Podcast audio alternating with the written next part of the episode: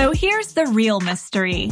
How do regular folks like you and me, who have families and real lives, who have careers and regular 9-to-5s, really fare in the personal finance game?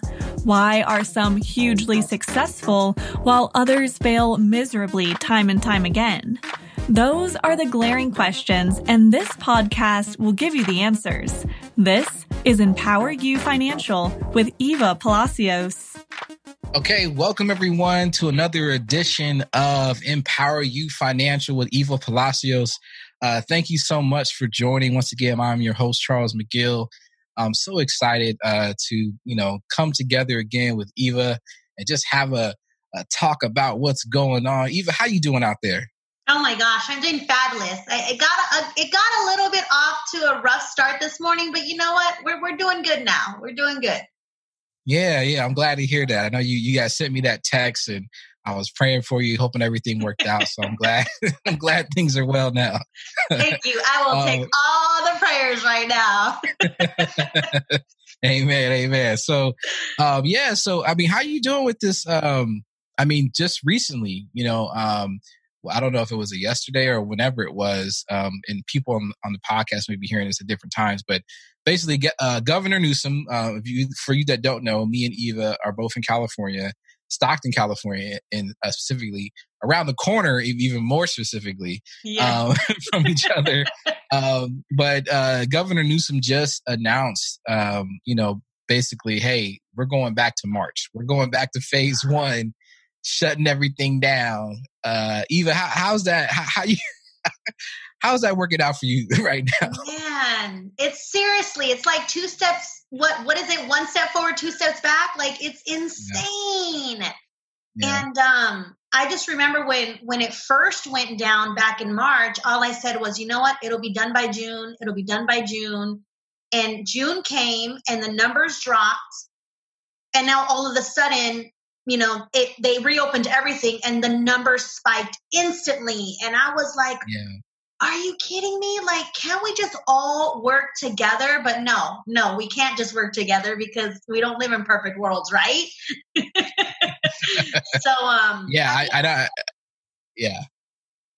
For me, nothing personally has changed. I've been working from home for years, so I don't really have to adapt to anything. But when we first got shut down, I remember having a little bit of a mental breakdown because I'm so used to going out and networking and meeting people and shaking hands and Starbucks dates and all of that good stuff.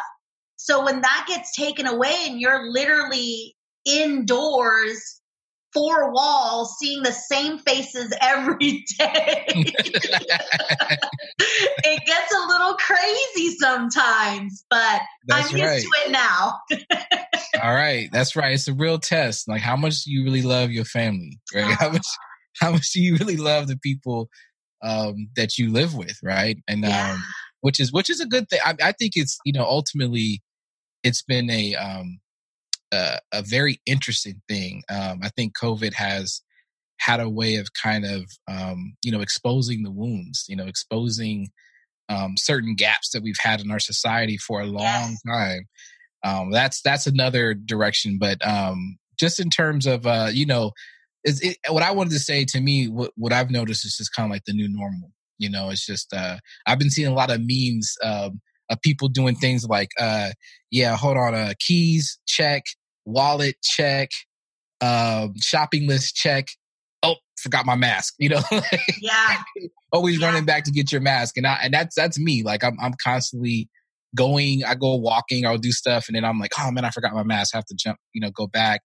And it's always so awkward sometimes. Like when you're out now, and everyone has the mask. You see that person that doesn't have the mask.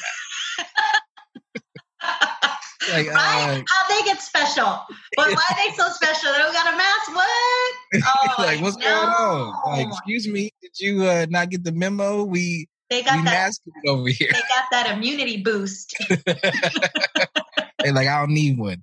So it's a trip. But the thing is, like, I've noticed that despite all of these changes in our society and how we go about working with each other and communicating and dealing with each other, some things is just, the same from what I can see. And right.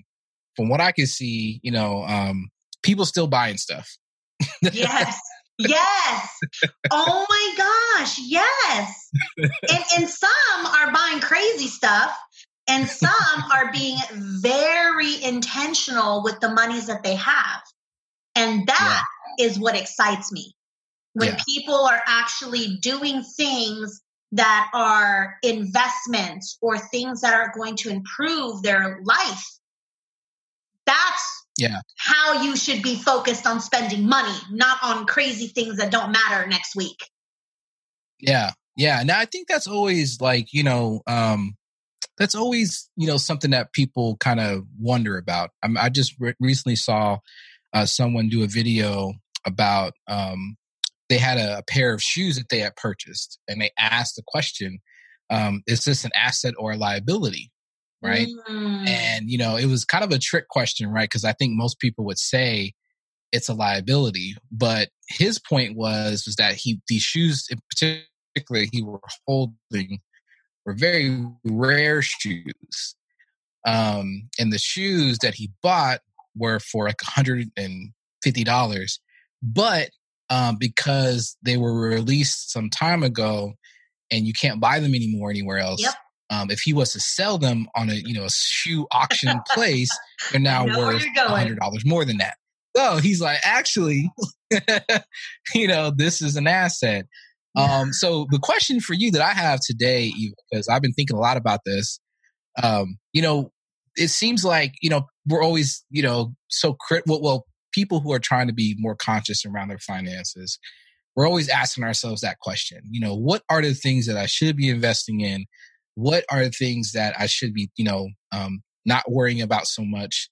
And so could you offer up, maybe a suggestion around like, what is a good investment that is pretty much always going to be a good investment, if there is such a thing? Right. Because, the first thing people are going to say, well, investments, there's risks, right? There's risks. And yes, it could grow or it could dip. The question is what are you buying? And I think for me, my most favorite investment is real estate.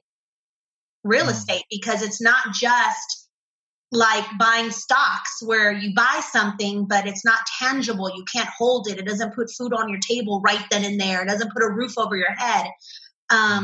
But home ownership is so important. And I think people forget that it is an investment that could potentially build equity. And I don't know why people forget, or maybe they're just not knowledgeable enough on how that works. I have friends that are very content in paying rent. And I'm like, you're paying someone else's mortgage. Like right now, you're building somebody else's equity. Why wouldn't you do that for yourself? Somebody who's single, no kids, nothing. They're like, oh, well, why would I buy a house? Like, I don't have any family. Because you don't want to throw away money paying rent. That's why. But that I have to say is my most favorite investments. I have never been, and nor will I ever try to claim any education in the stock market area. Like, I'm learning that right now. And I'm just so grateful of the network of people that are around me that are constantly like, hey, Eva, you got to look into this, you got to do this, and I have my money here, you might want to take a look at this type of stuff, because I have no clue when it comes to that. But real estate, let's go. Yeah. Well, the thing about real estate too, because I mean, I have, friends and family too that also talk about this kind of dilemma around, should I purchase or should I not? And it kind of, I've seen it where it depends on your family kind of makeup sometimes, because in some families, it's really important. That's what you get taught since you're younger, is to purchase your home, and other families, not so much, right? Right. It's not such a priority. I think people sometimes also, it doesn't seem like it's like that easy to do. Right. I mean, like, for people who aren't aware of it, right. They're just like, right. Man, to buy a house, they want like your a DNA sample, your first your firstborn. They got, you got to give them all these documents. They want to know. It's like, what is going on? So just being real and to be full transparent. Yeah. I have not bought my first home. And that's something that actually I am looking to do. But since you've purchased several homes, like what was your experience like when you purchased your first home? I know you've purchased not only multiple homes but also investment properties. What was your experience when you first got into this game? And did someone teach you? Like how did all that happen? Yeah. So again, luckily for me, I just spent a lot of time learning everything that I could at my job, because that was a part of one of the financial education courses was the road to home ownership and understanding real estate and understanding as a first-time home buyer what to expect and not to freak out when you see all of these different things you've got to gather, the documents you've got to gather, the income you've got to prove, the fees for doing things like an appraisal and inspection. Like, don't freak out. And I just have to say, because of that education, I felt it was a piece of cake to buy my first house. Like, I was just so informed that it was an awesome, amazing experience. Like, yeah, I do have friends that have horror stories when they bought their first house and all of this crazy things happening at closing or during the process. And I'm like, first of all, number one, why didn't you come to me? Number two, if you don't know this information, you better connect with somebody who knows the information. And this is where having the team of people is helpful. Having the right real estate agent, having the right loan officer, having the right people in those spaces to help educate you on, look, this is what we're going to go through. It's probably going to be a 30 to 60-day process, give or take, but I want to prepare you for all of this so that you're not freaking out in between the transaction. So for me, thankfully, I learned it at my old job. And even though I learned how to become a really good shopper, and when you become a really good shopper at one thing, you're a really good shopper at a lot of different things. But even though I became a really good first-time home buyer, that one transaction, like just because you buy one house, don't mean you know it all. That lesson taught me how to buy my second and my third and now investment and things like that. So yeah, where do people go right now? I know because of the field, the industry that I'm in, I know real estate agents that offer first-time home buyers workshops and seminars and Zoom calls. So it's like the information's out there, but I don't think people really understand that it's out there so easily. Like, people get so intimidated by this several hundreds of thousands of dollars you're thinking of buying. And I think that makes people very intimidated that they don't even want to pursue to look for the information. They just automatically take it off the table and say, you know what? It sounds too difficult. So I'm just going to, I'm okay. I'm cool. I'm cool right here. I'm comfortable right here. I'll just keep paying rent. Honestly, that's what I think. Yeah, I mean, and I'll just say, to play a little devil's advocate, I think that some people do want to purchase it. They were aware of the information, but some of the hurdles that some people have is like one thing I've heard a lot is that, I want to buy this house, and it's like a, $500,000 house, let's say, $500,000 house. And they're like, yeah, you're going to need 20% down. Yeah. And so they're like, hold on, let me do the math real quick on that. 10% of 500,000 is 50,000, 50,000 times two. Hold on, $100,000 I got to give you to get this house? What in the world, right? So I'll just keep reading because I don't got that kind of money, number one. And I don't know if I'll ever get that kind of money. That's what a lot of people may be thinking. So, or that is my annual income. I gotta live throughout the year, so how am I going to even afford to save that? Exactly. So I know you have a really good story about your first home and what it took in particular to make that happen. And so just share with us a little bit about that journey. Yeah. I know people out there may not have heard it before. Yeah. No, I don't think, only friends and family from way back when in 2003 know the story. But yeah, I knew early on I was not going to buy real estate in the Bay Area. Number one, even though we could afford it, I didn't want all of our income to go towards the house because I'm like, well, we got to live. Mm-hmm. This is a 30-year project.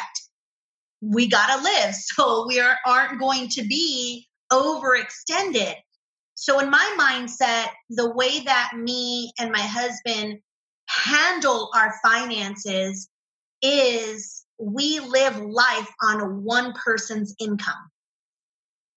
So if we wanted to be homeowners back then, we need to stick to that formula because that formula worked for us. Mm-hmm. Now that's hard. That's hard to do in the Bay Area. So we ventured out. We're like, okay, well, let's go to the East Bay. Okay. Nope. Still too expensive. Okay. Let's go a little bit further into Tracy. Nope. Still too expensive. Where eventually we ended up in Stockton. And when I was researching, I was basically researching the average, home price and what was the closest, cheapest city to the Bay. And it was Stockton. It was actually Lathrop, but there was no housing there yet. It was complete farmland. So I'm like, well, if I live there, I'm going to have to drive to Stockton or to Tracy to go shopping, and that's not happening. Mm-hmm. So I went further out, then I started thinking, okay, well, how much do homes cost? And then I started seeing a lot of new construction, new builders, new constructions, communities being built, houses at a time. And I'm like, okay, wait a minute. I could buy a brand new house for $223,000, or I can buy somebody else's old house for $200,000. No, I think I want my own new house. So, and even then that was base price. $223,000 was base price. By the time you start adding, the upgrades, the flooring, the countertops, the cabinets, that's very quickly. It's gotta look nice. It's gotta look nice, right? Yes. Very quickly does that home price start to rise. But even so, by the time we were said and done, I'm like, this is what we want. We need to sacrifice. Like, even though we were already budgeting on half of our income, I wanted to be the buyer that came to the table with 20% down. Now, you didn't have to. There's all kinds of programs. There's first-time home buyers, down payment assistance, like the government giving people free money to buy. There are, down as little as 2%, as little as 3%, as little as 5%. Like 20% is the old school traditional way, but it's not the only way. But hold on, you said little as like 2% down? They do that? Oh. Yeah. Yeah. So 2% of 500,000 is a whole lot better than 20%, right? That's right. That sure is. But see, people don't realize that. They think, or they may hear what they've been taught by somebody else way back when it was only 20% down. Mm-hmm. So when we bought, it was 20% down, or you can do 10% down. You can do 2 loans, an 80% loan, and then a second loan for 10%, and then 10% down. But then I didn't want to have 2 loans. Like, there was options back then, but I'm like, you know what? No, we're going to sacrifice and we're going to come to the table 20% down. So literally me and hubby buckled down. Like, we did not eat out. We didn't hang out with our friends for a whole year. We lived to bare bones.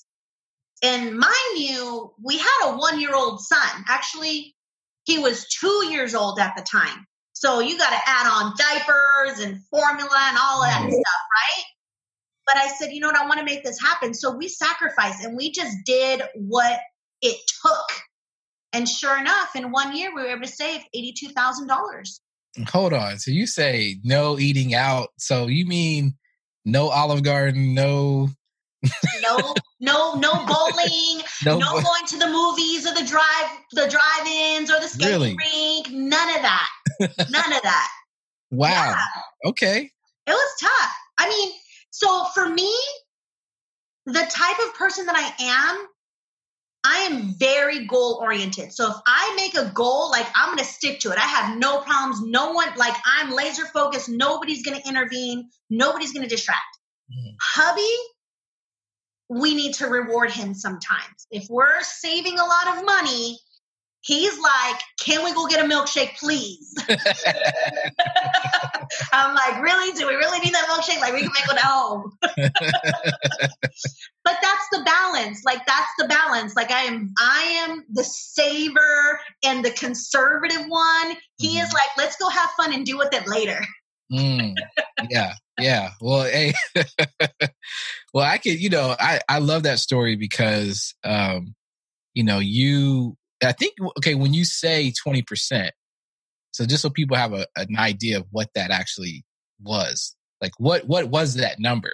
What was 20% down? Well, for me, 82,000 was 20% down. $82,000. Yeah, wow. Because and you did that in your 20s. We upgraded that house like nobody's business. So instead of it being like 223, it was like 290. Oh, wow. Wow. Well, that's just amazing. Shows you what determination, can get you. And all of that went to the loan. A lot of it we saved. Why? Because when you buy a new house, what are you going to want? You're going to want the new TV. You're going to want the new sofa. You're going to need washer and dryer, refrigerator. So we had already planned not just to buy the house, but what are the necessities we need to live in that house? Mm-hmm. Because, when you move, the old couch don't look good in the new house. Yeah, that's right. Got new swag, new drip, right? You don't need it, but all of a sudden you're a homeowner. So you're like, wait a minute, like, I think this will look nice in the house. So we had already just budgeted ahead of time to create that savings so that we can be able to do that. Hey, quick break here. Sorry to interrupt the podcast. We'll get you right back to it. We just want to spend a few seconds to talk about the Empower You Financial group on Facebook. This is Eva's private Facebook group where she gives free tips, tricks, and strategies to improve your financial situation. Join the over 1,000 plus member community and see the success stories of people just like you who want to live life on their own terms. Come laugh with us, tell your story, and share your victories. Just search Empower You Financial in Facebook and join our free private group. Oh, and be sure to invite a friend. Yeah, so you bought the new house. You guys are in the new house. And so talk to me then, like, because some people buy a home, they're happy with that home. I've heard of people being able to literally like finance their children's education from the purchase of one home. Like they get the home, they get in there for a while. Their son turns 18, needs, some money for college, they refi, give him some money.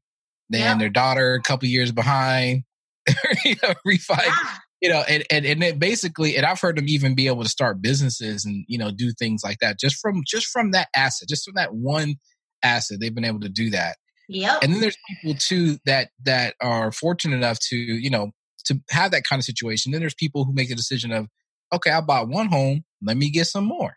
Yeah. And continue to build this thing and in investment properties. So talk to me about your decision around that, because you're one of those people who didn't just stop at one home. Yeah. I know you've been able to purchase multiple homes and also help out your family members too in the process. In terms of just, your knowledge around real estate and just all the stuff you got. So talk to us about that. Why did you continue to keep buying? Like, what? Why not just stop at one? The right? the pimped out house that you got the first time. Why? Right? Right? Because that house was 2,600 square feet, 5 bedrooms, 2.5 baths, 2-story, and 10 minutes walking distance from the high school. There you go. 3 minutes drive time from shopping. Why would you give that up? Right. And, at the end of the day, it comes down to this. As years go by and as life changes, to us, our desires and our dreams just got bigger. You know, just because we bought the house, guess what? Hubby likes to just randomly take drives to go visit new home communities by himself. And then he falls in love and he comes home and he's like, babe, you got to check out this house. And I'm like, okay, wait a minute. We bought this house in 2004. You're coming to me in 2006 to look at another house? What are you doing? But even before then, to talk a little bit about what you just said, because that is super key. You buy a house, equity gets built, people pull from that equity and do other things with it. Yes, people do that. The question is are you making the right moves? Now, here's what we did. We were very strategic. When we bought a new home construction, we chose a development that was in the beginning stages. So we visited, the office, the sales office, talked with the agents. Back then in 2004, it was lottery. So you had to camp out in order to buy the house because there were so many investors buying 4 or 5 houses at a time. It was ridiculous. But we chose that development because that development was going to have 4 stages, which basically meant every stage that rolled out, they rolled out 25 houses at a time. So they build 25. Guess what? As you build, property values increase. Mm. So by the time when we bought purchase price $223,000, by the time that development finished developing 2 years later, the house was now worth $550,000. It more than doubled. Whoa. Yeah, in 2006, right? And I'm pretty sure as people hear these dates, they remember when the market was wonderful at that time. I do. So remember. What we saw was, well, wait a minute. We came to the table with $80,000. Okay, we only owe about $210 after upgrades and whatever. If we sell it, which 2 years is what you need to do to live in the property as a primary residence to avoid capital gains tax. You have to remain in the property for 2 years. We were married, so capital gains tax, we were allowed $500,000. If we sold, we'd make $200,000 plus. Mm-hmm. To where then we're like, well, wait a minute, we can take that, buy a bigger house, put all that money down, or do crazy stuff, whatever, right? But what we did is we refinanced the property. We refinanced the property. We pulled cash out to fully landscape our backyard, which included a swimming pool and a spa. So that was our first home. So we cashed out and we got $55,000 to do our yard. And then on top of that, we pulled out an extra $25,000. And that $25,000 we used to get married. Mm. We had the most beautiful wedding ever. It was at the Wine and Roses Hotel in Lodi, 200 guests. Nobody paid for our wedding. We didn't have to ask family for help. We didn't have to budget and we had the wedding of our dreams. And those who attended still talk about our wedding. But to be able to buy a house 2 years later, do things like that and make moves and not get into debt to get married and all of this stuff. I love when people take money and turn those investments into something that is going to either 1, build more memories, or 2, allow them to make more money. Mm. when you pull equity out of your property, the goal is to put it back into the property to raise the value even more. So we did that with the pool. But then we also did it to get married. So, yeah, it was crazy. That's beautiful. Yeah, it was a balance there. But I mean, but the cool thing about that too, when you think about it is, so you do something to invest back into the property, which raises the value, which ultimately pays you, right? Yes. But you also do something too that was, you know, obviously really meaningful for you and Will, and something that you can create lifelong memories around. Absolutely. We still feel good about that experience. And that's what's so important, is making sure that whatever money decisions you do, that you feel good about it. Even if we were to pull out equity to put our kids through college, that is amazing. Like that right there is definitely an investment, right? Or to do other things, pull equity out and buy the second property, buy a rental property that's going to drive in more income to your household. Yeah. Mm-hmm. Yeah. So, I mean, homeownership, I mean, obviously just in the history of the United States, one of the best investments you can possibly make, right? Yeah. History will tell you that. I mean, our country is really founded on that kind of principle of real estate. So many people, so much a part of wealthy people's portfolio. It can't be understated. Yeah. But, you know, at the same time, homeownership, I mean, it sounds beautiful. I mean, you were saying, you know, just all these great things about the equity and all that. But one thing I can say about, you know, rent is that, you know, when something's not working right, it's not my problem.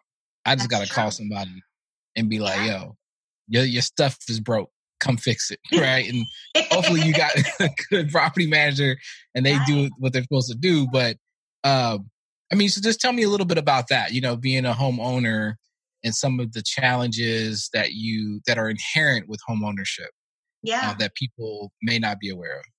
And I can totally speak of that, because when we did buy our second home, we kept the first home and we rented it out.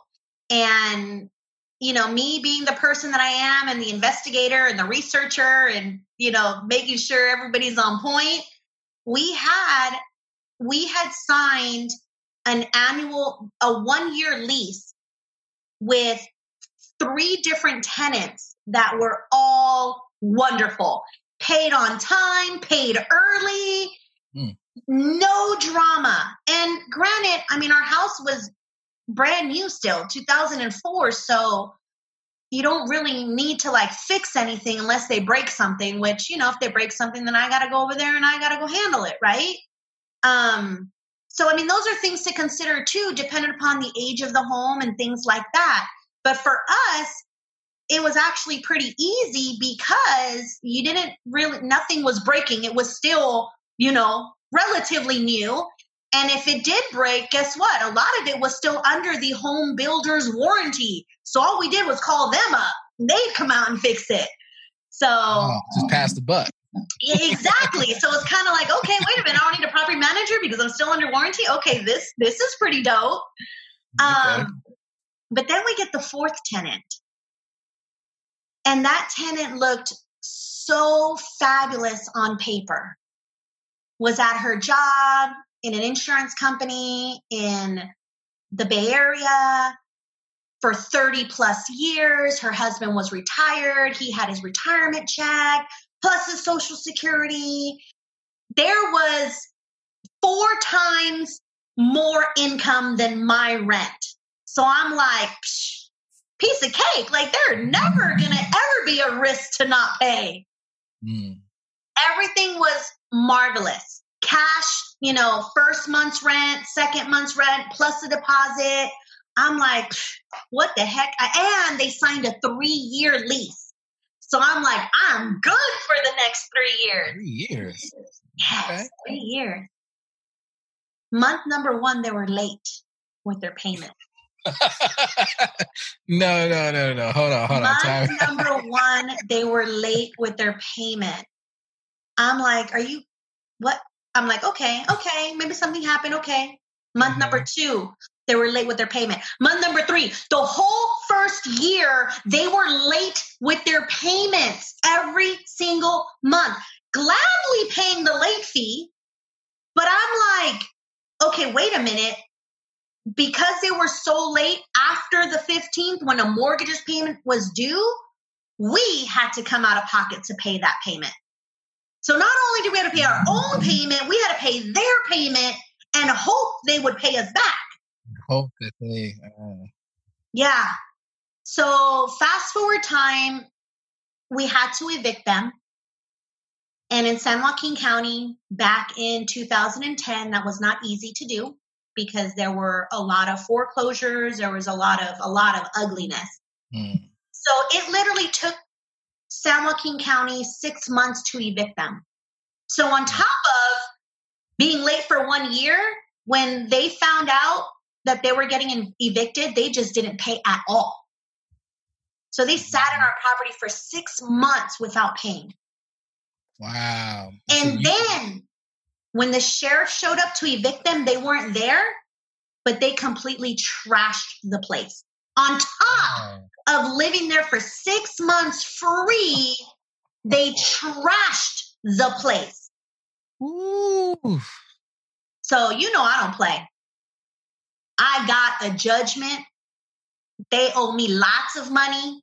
The question is, any listener out there listening, who can help me collect this judgment? Because it's about 20 G's right now. But such a con artist. And then later I ended up finding out. And it's so crazy because I did my due diligence in the beginning. In the end, when I went to go file for those court docs for the eviction and all of that good stuff, 3 other evictions popped up on her record that weren't there before. Whoa, and I'm whoa. Yes. I'm out. Yes. No. How does that happen? How does that happen? How? Wow. Yeah.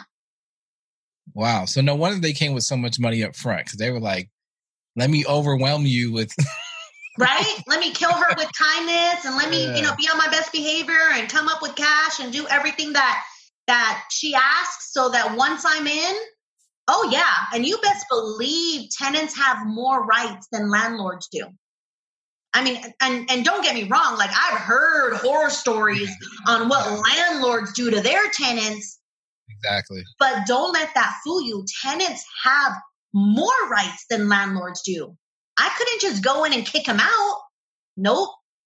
Had to wait 6 months. Yeah, it was all bad. Like, that was a very stressful time in my life that I said, you know what? Never again will I ever be a landlord, because this literally just, it was a straw that broke the camel's back. I was done. Wow. So, wow, man, that is, yeah. That's the first time I'm hearing that story. That is wow. So, and you're still in real estate. Yeah. So explain that. What? So I think for us, the lesson definitely was, if you're going to invest in real estate, obviously make sure you have enough cash flow to float that property if the tenant fails to pay. I just feel in California, it's so hard to do unless you've got a lot of money sitting in the bank account that you're okay with that. So what really, really opened my eyes was last year. And again, in my 7-year entrepreneurial journey, last year, I had attended a conference where I got educated. It was through Eric Thomas's conference. Yeah, Jamal King, who is the 9-to-5 millionaire, and he was talking about real estate investing. And I have to admit, in the beginning, I was like not even trying to listen. It's a seminar. It was an all-day event with different topics, different speakers, and he was doing the real estate investing side. So when that category came up, I was like half listening because I was already mental blocked. I'm not getting into that. But he started talking about real estate investing, and he lives in Chicago. And I have family in Chicago. Like, my dad has a big family, and like I got like cousins and all kinds of people out there. And I have a very huge team out there. So when he said Chicago, like my radar kicked on. And then he started talking about these properties and how you can buy like what we call a duplex out here. Over there, it's called a 2-flat. You can buy a property for like $50,000 and then rehab it, put in another $50,000 to $100,000, depends on the property, but then rent it out. And since you got 2 units, one unit will pay for the mortgage and you have the other unit to completely pocket. Mm. You can buy a 4-unit or a 6-unit. I mean, sky's the limit, right? So I started hearing these numbers. I'm like, are you kidding me right now? Like, is it that cheap? Because, I'm born and raised Cali girl. Like, I only know these prices. So when I was here in the Midwest, I'm like, wait a minute. Are you kidding me right now? So because of that course and the information and the team of people, the real estate, the attorney, the loan officer, all of these people that all play a part in real estate investing, because I literally had conversations with them and coaching calls with them that they just educated me. Here's how you go about investing in real estate. See, before we just said, well, we bought another house, so let's just rent out our old house. We weren't trying to be real estate investors. We're just like, okay, it sounds like a great idea, right? Uneducated. It was good in the beginning. Then we got burned and we're like, nope, off the table. So now fast forward time, now we're really educated in the real estate investing space. So because of that information, because of the type of people that are involved, that's what allowed us to say, you know what, let's give it another chance. And if it doesn't work, it doesn't work. But at least we're not talking $400,000 or $500,000. We're talking maybe $100,000, which is still a lot of money. But when you're comparing the two price tags, it just made more sense to us to take that leap of faith and try it again. Yeah. Yeah. Yeah. Well, yeah, I think that makes sense because it's still an asset. It's still, what it sounds like to me is that you kind of have, with the information that you now have, and it sounds like the team of people that you can kind of draw from. Yeah. There's probably all these types of scenarios that they, either have covered or could cover should you run into them. And it sounds like the focus may be a little bit different too. Is your intention to just put tenants in there? Or are you looking to flip it, or like what's your intention with some of these Chicago investments? So I'm still not 100% keen on the whole landlord thing, but I said, you know what, let me just kind of like double dutch my way in and let's see if it'll work. So right now our goal is to fix and flip. Our goal is our goal and our vision is to fix and flip, rehab neighborhoods to allow the locals to move in who may have never even thought home ownership was on the radar, but because we're going in there and fixing and flipping and making neighborhoods look nice, they now have a little tiny grain of hope that they can be able to also be homeowners. So our goal, my vision, is to fix and flip and profit my first $1 million before I hold on to any properties, because I need that cushion in case anybody fails to pay me. Mm. That sounds like a good plan. I know it's a big cushion, but not all of it is for real estate. But yeah, so far so good. We've got one property that is about to finish completion, so we're super excited about that. And then once that's done, we invested a little bit. Profits should be very favorable. We'll see. I always say, we don't celebrate until we get that signature and close on the deal and see how much cash to transcribed from that transaction. But yeah, then we take that money, roll it over again, do it some more until eventually we accumulate a large savings plan. That's awesome. Well, that is our time. Thank you so much, Eva, again, for, sharing that experience with us. If there was another, just one more thing that you could kind of share with people who are still kind of on the fence about homeownership, haven't really, made the decision yet, or, or they're looking to do it, but they're still kind of not really at that place. What would you say to those individuals who are still kind of, on the fence and want to do it, but they're just like, ah? Yeah, I actually got two key pointers for those guys. Number one, don't listen to somebody who has not bought real estate for themselves. There's so many people out here that are listening to the wrong people. Now's not the time to buy. The rates are going to get lower. The rates right now are insane. And crazy as it may sound, yeah, we're dealing with the pandemic, but I have never been busier with helping people look at their credit, to look at their finances, to see if they're good candidates for home ownership. So many people are buying right now. It's ridiculous because the rates are low. So one, don't listen to somebody who has never bought real estate. Number two, surround yourself amongst the people who have. They have the knowledge. I tell people this, I offer a lot of different, coaching.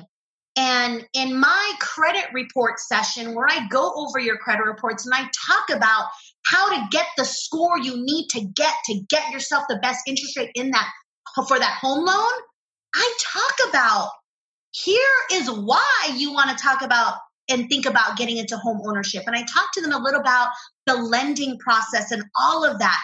But let's say your credit scores are good and you just want that unbiased, I'm not a loan officer, I'm not a realtor, I'm not somebody that's going to sway you in a certain way.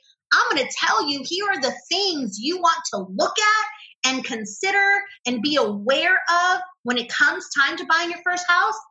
Call me up. We can definitely set up a session for that. All right. Well, thank you so much.